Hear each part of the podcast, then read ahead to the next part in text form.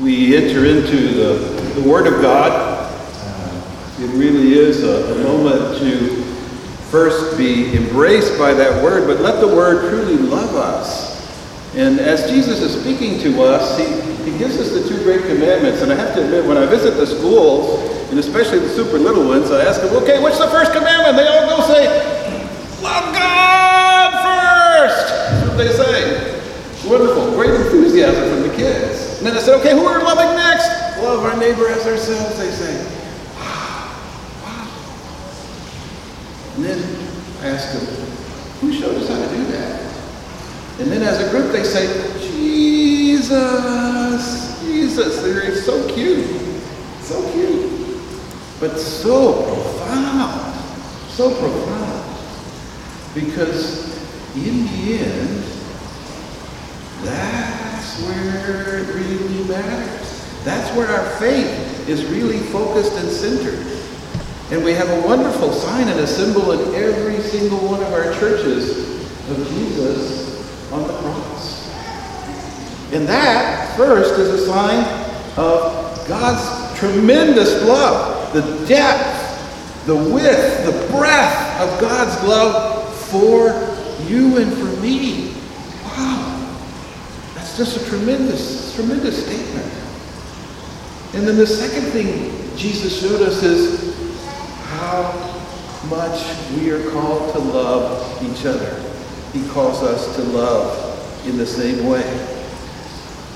For our married couples, I know you're not thinking of it at the wedding ceremony, but actually, when you're at the wedding ceremony and your hands are joined together, you're saying to each other, I'm going to love you as much as Jesus did all the way to the cross. All the way to the cross. And that's really true for our families, for all of our children. We're going to love completely, totally, totally. And that's really the third part of the love of God revealed is that there's going to be some suffering in it. There's going to be some suffering. I mean, life is not always a picnic. Sometimes you forget the wine and the cheese. So it's really an invitation to each of us to let the love of God touch us and let us be expressions of the love. So let me share with you, uh, this is a true story of the love of God coming to me.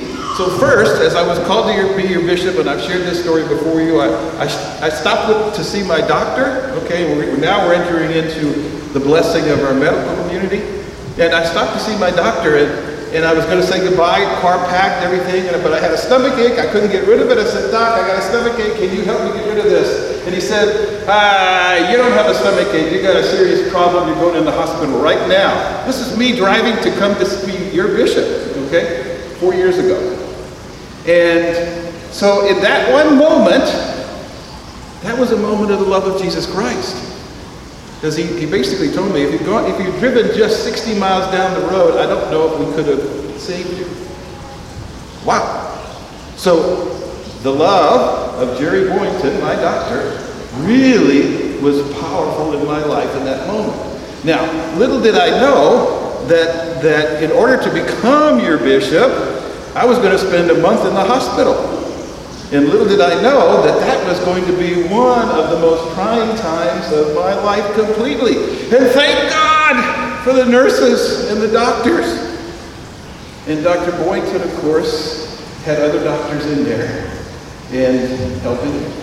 Uh, and he came initially once a day to see me.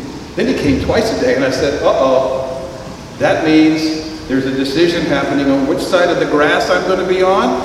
Okay? That's, so it really was an amazing experience uh, and involved a great deal of suffering. Yet the nurses and the doctors were there, and they held me in their loving arms, literally. I mean, they held me in their loving arms, all of them. Uh, and I, I, felt really blessed. Also, my sister-in-laws, I have two, they also came. And they were there with me, taking turns. And as you know, doctors and priests are not the best patients in the world, okay? As you know.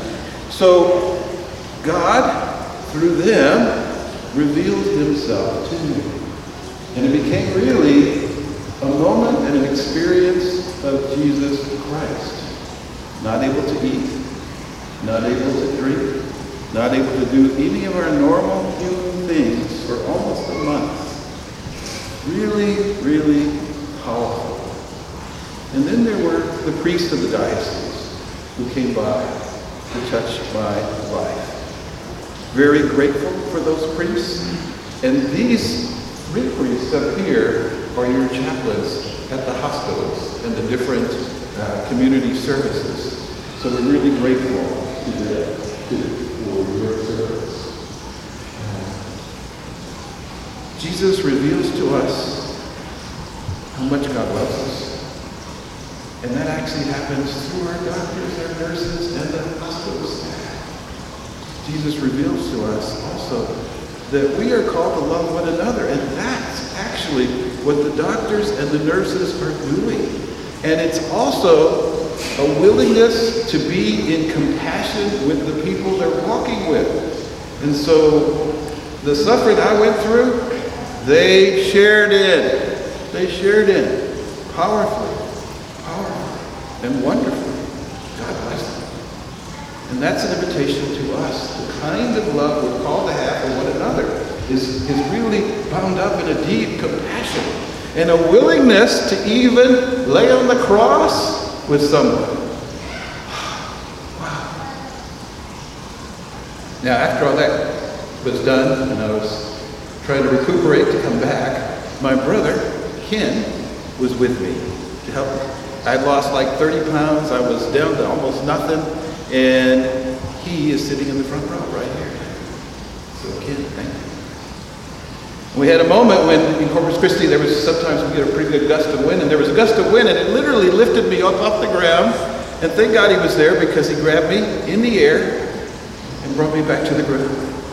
Simple moment of love, but still a moment in which we enter into the love of Jesus Christ together. To all of our nurses, all of our doctors, all of our hospital staff, all those in the ambulance. We are grateful. You are a sign of what it means to love God with your whole heart and soul and mind, and to love your neighbor as yourself. Let's pray. That example also is a part of how we love one another in our families and our marriages and all those that we meet. Let's take that blessing and that grace.